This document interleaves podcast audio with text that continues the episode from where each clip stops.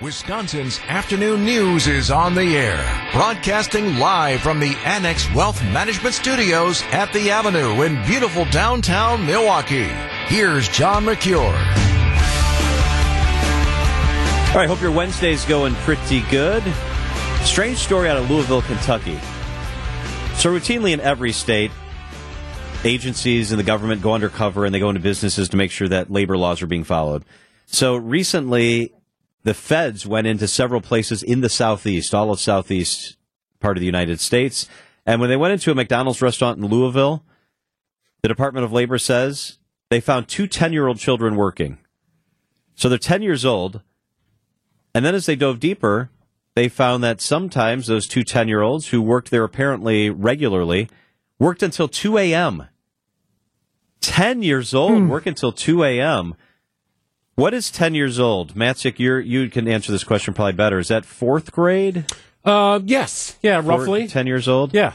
Fifth grade for me, as I recall. You were an advanced student. Oh, you always look at me. No. Uh, Well- no, there's a bleed over, fourth, fifth grade. Can you imagine your fourth or fifth grader? First No, off, that- working in a like- McDonald's? That's like my daughter Riley next year at this time. Well, she'd be nine, I guess, but working close at a enough. McDonald's.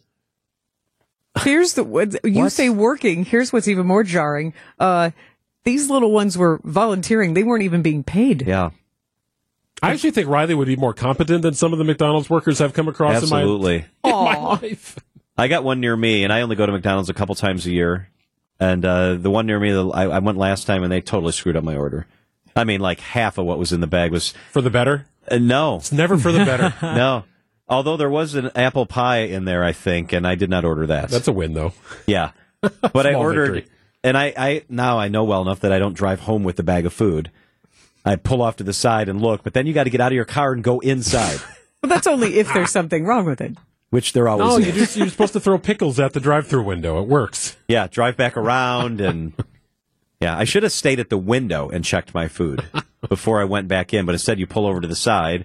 Then you either have to drive around or go back in. Then then I feel bad. I go back in. I'm like, got my bag here. My stuff's not in here. Um, I know it's not your fault, Mister Guy with the headset thing, because you weren't the person at the window or the person behind the counter filling the order. But can you help me with this? And It takes a village to raise a child. It takes a village to take your order, process your order, hand it to you, and Yeah. take your payment. I mean, the, these There's people, a lot going on. These people aren't saving lives. They're not putting rockets into space or operating on people's open heads. Well, that's why 10-year-olds can work and volunteer their time to do so. But here's what's also surprising to me that they, the D- Department of Labor found three different franchises who were doing this in Kentucky, and it was something like 300 children, as they're saying. So 14 and 15 year olds who have been working and also not, and, and working overtime and not getting paid for this. But I just remember like 16 was like the age where you went and got a job. Unless you were like 12 or 13 and you got a paper route. Yeah, or like a caddy. Back in the day. You'd be a caddy at a golf course when you were 13. so the 12, elephant in the room is that this was all in Kentucky at numerous locations. You're a Kentucky girl. Take us inside this. What the hell is going on Uh, well, in Kentucky? I will tell you that as soon as we started talking about this, I'm like, in Louisville? I wonder where these locations are. The Department of Labor has not released the specific locations, but these free, three franchisees have locations in Kentucky, Indiana, Ohio, Maryland. So it's a lot of stores that you could be seeing young ones handing you food. Is this a Kentucky thing? Did you I- work when you were like seven years old?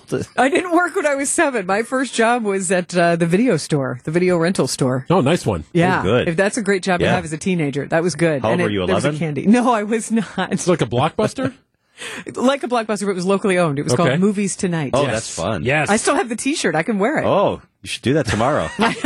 yeah. Things that you still have. I still have a bunch of Derby shirts that I haven't subjected you to. Oh, it's Derby week. It is Derby week. I'm getting homesick. So Louisville just keeps getting in the news for really not great things. So, but I, I was thinking I had friends in high school though, but like 14 and 15 is freshman and sophomore year to me. It's like we all started working our junior and senior years. At, there was a Taco Bell and Zantigos. There was a lot of fast food workers in my circle. Well, I get it. And college didn't cost quite as much then for most students. So maybe there wasn't as much importance on getting that job early. Yeah. Um, I think my first job, real job, real job, was junior in high school. I could drive. So I worked at the Sunglass Hut in Brookfield Square Yeah. Mall.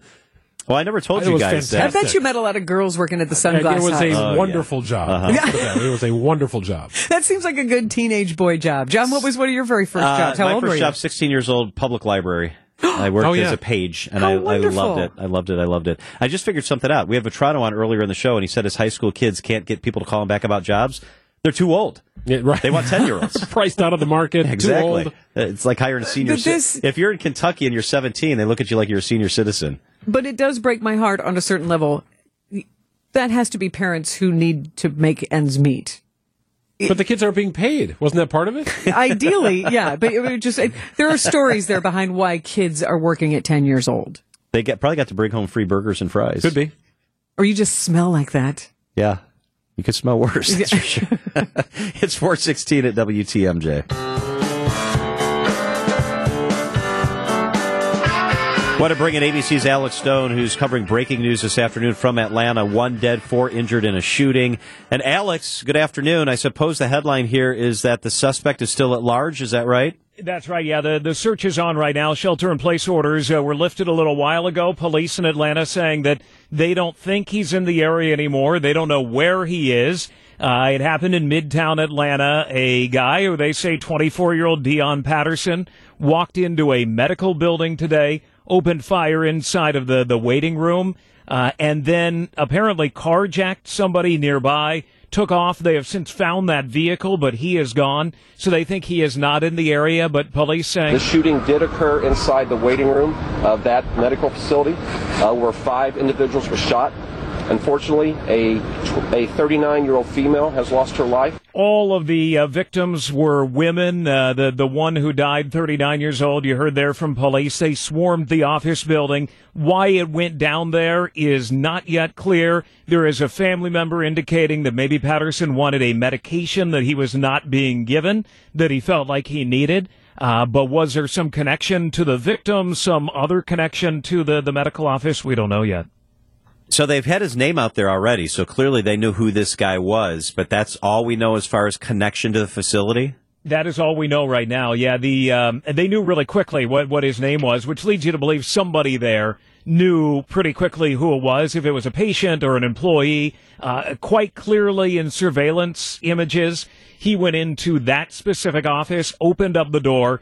Is seen what looks like with a handgun shooting into the, the people in the, the waiting room.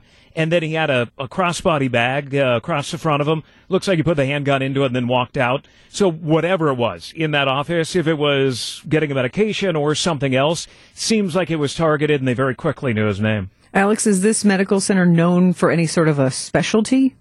No, it's uh, in fact uh, one of our colleagues. Uh, his doctor's office is in there, and a lot of people were getting medical treatment. It's a big, regular medical office. Uh, this guy was in the lobby. sitting there next to a seven year old girl that literally just got a cast on her arm and try and just help her not freak out.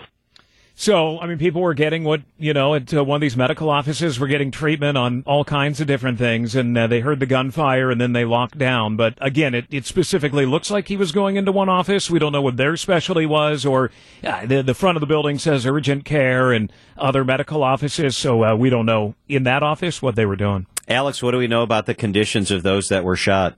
We know that they are, in fact, uh, there, there was an update a moment ago uh, from the, the hospital. We know that at least some of them, it appears, uh, have somewhat serious injuries, others uh, maybe less so. Specifics on it, uh, I don't know, but, uh, but four of them uh, went to hospitals.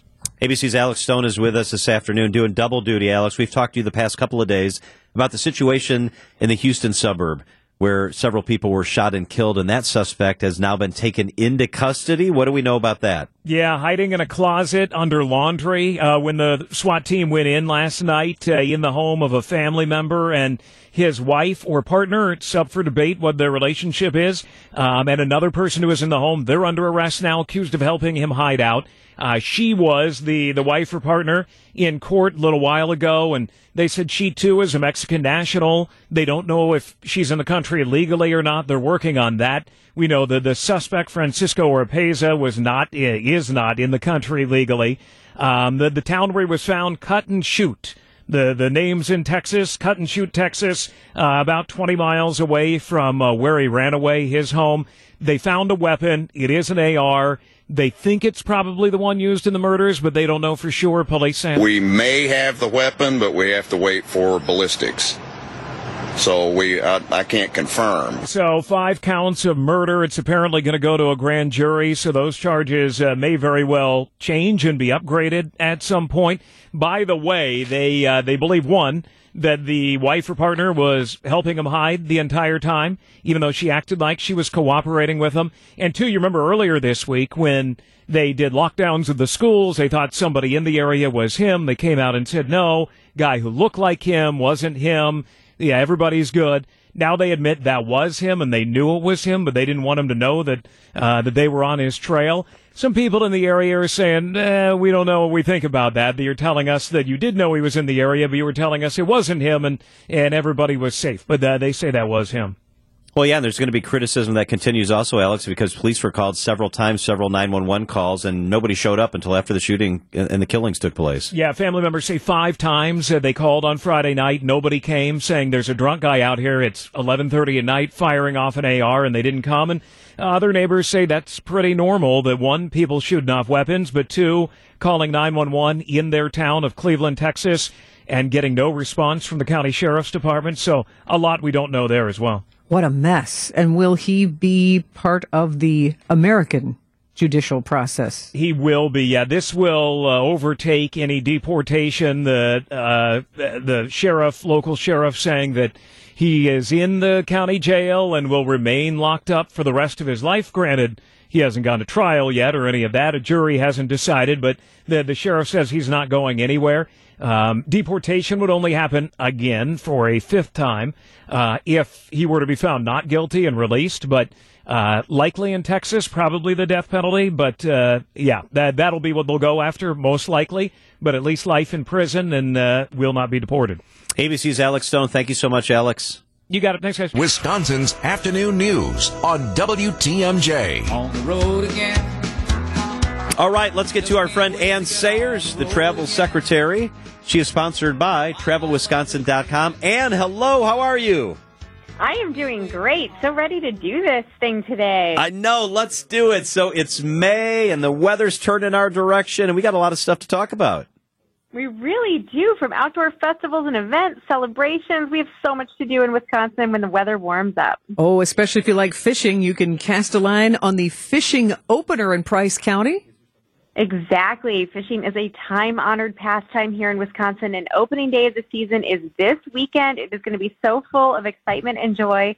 You can join other anglers, that includes yours truly, in this mm-hmm. excitement for the Wisconsin Governor's Fishing Opener Saturday, May 6th. This annual celebration of the heritage of fishing is taking place in Price County this year. That's specifically the Phillips chain of lakes. Everyone is invited to visit Price County. You can join in on the fun. The Family Fishing Day event is designed to inspire the next generation to get out and enjoy the great outdoors.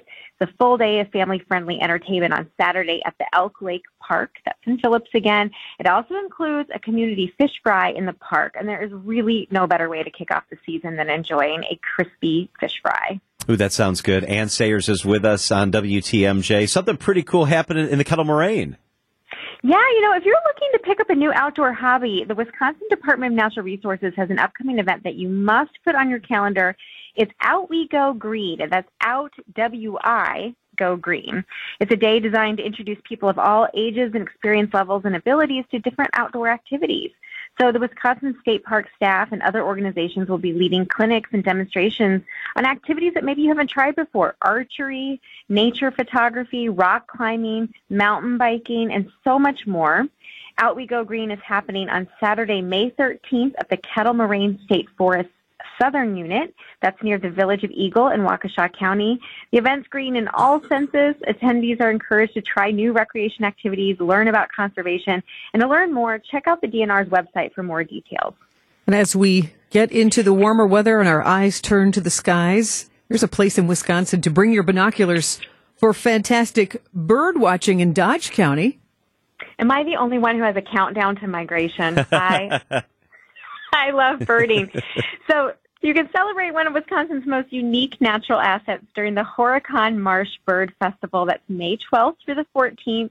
The festival is a weekend of family friendly activities and educational experiences. And actually, it's great for both first time birders and long time lovers of the pastime or people who love it but are bad at it, like me.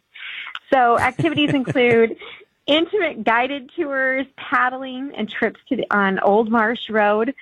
Uh, Marsh is an ecologically important destination. It's managed by both the state and the federal government. It is the largest freshwater cattail marsh in the entire country, and it is a very popular st- uh, stopping ground for migrating species from Canada geese all the ducks, and many more. There's more than 300 species of birds that have been spotted in the marsh, including some of the very rarest in all of Wisconsin.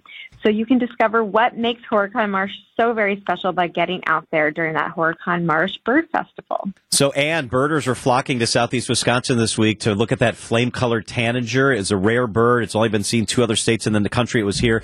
I was flocking to that area because I was hoping to see you with maybe like a safari hat and some knee knee length boots and binoculars. I don't even know if you'd recognize me. My binoculars would never leave my face. and the only way to get better at birding is practice, practice, practice. That's right. Exactly. Mm-hmm. Hey, quickly. Yep, no, I'm, I'll be looking. Quickly tell us about the vintage racing in Elkhart Lake. Yeah, I mean, I don't know if people realize how very cool this is. This is coming up, Spring Vintage Festival. It's the weekend of May 19th to the 21st. A kickoff celebration of the 2023 racing season at Road America. We are so lucky to have that. It's a packed schedule of action at the iconic Sheboygan County Raceway. They call it America's National Park of Speed for a reason. That's something to look for.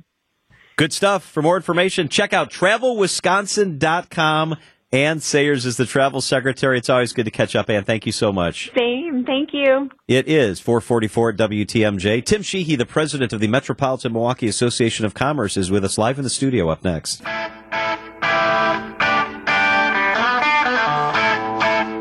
Tim Sheehy is the president of the Metropolitan Milwaukee Association of Commerce, and Tim is with us live in the studio. Tim, thank you so much for being here. John, good to be with you and Sandy.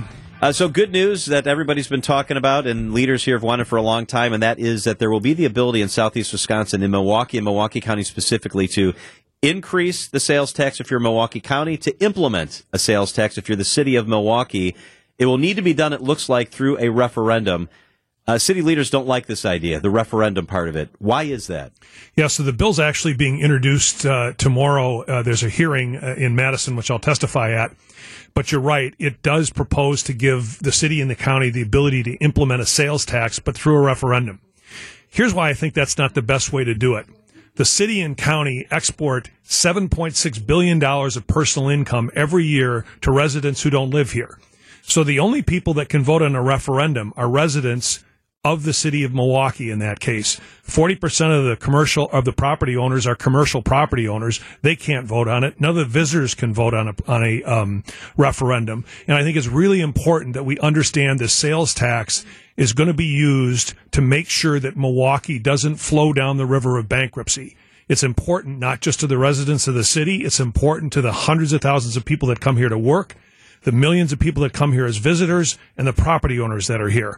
That's why we have elected representative government, and that's why I think it needs to be the Common Council and the mayor and the county executive and the and the county board.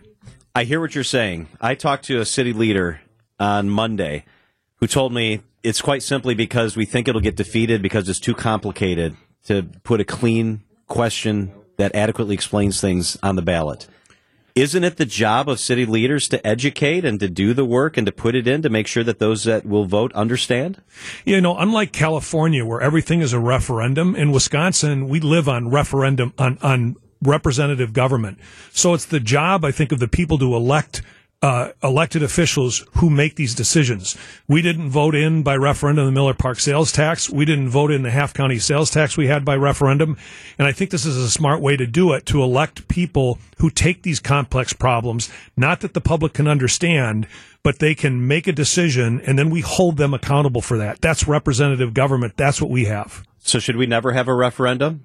If we have representative I government? Think, I think refer, refer, referendums should be really limited. The, the best example are school referendums, where the people voting in that school district are identifying a referendum.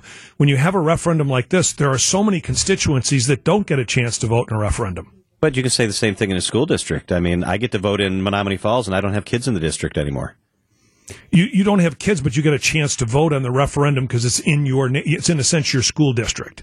So again, I think that we have put so much time and effort in an elected government that they're best suited to make these decisions, not over the public, but on behalf of the public. If this goes to referendum, and it's going to, it looks like, how real is your fear that it will be defeated? Well, I think we'll have to do a really um, good job of laying this out because it is very complicated. Again, not that voters can't understand, but it's very complicated. And I still believe there's an opportunity to make sure that this is not a, a referendum, but in a sense, it's a referendum by the county board and the common council and the mayor and the county executive. Tim, you're a smart guy. Yep. And these leaders are smart people. I, I feel like we need to give voters more credit. We need to educate them, and can't can't we do that? That's very fair. But here, here's a referendum question, right? So you would be asking the voters of the city whether they want to put a sales tax in to um, sunset or, or put a sales tax in to make sure that the current people in the pension plan get the pension that they've signed up for. New employees go into a new plan. There's a 30 year amortization at a 6.8% discount rate. Now, in addition to that, there are about a half another dozen other provisions. So I'm looking at the person in the voting booth who's going to be in there for a half hour reading this, and the guy behind him is going to go, Hey, are you done? no, I just finished the one for the city. Now I got to vote on the one for the county. So it's not that it voters can't understand it. It's just a complex question to lay out in a referendum versus do you want your taxes to go up or down for your school building? It is complicated. There's no doubt about that. What are some other actual benefits that you see, or is this just sort of a no-brainer? What's the simplest way? It, it's it's not a no-brainer. It's very complex to to figure out how to use this sales tax to put to rest a pension liability that the city has and the, and the city taxpayers have for the next 30 years. But the benefit is we don't go bankrupt. And that's a very real possibility if we don't get uh, uh, the sales tax in place that the city could go bankrupt.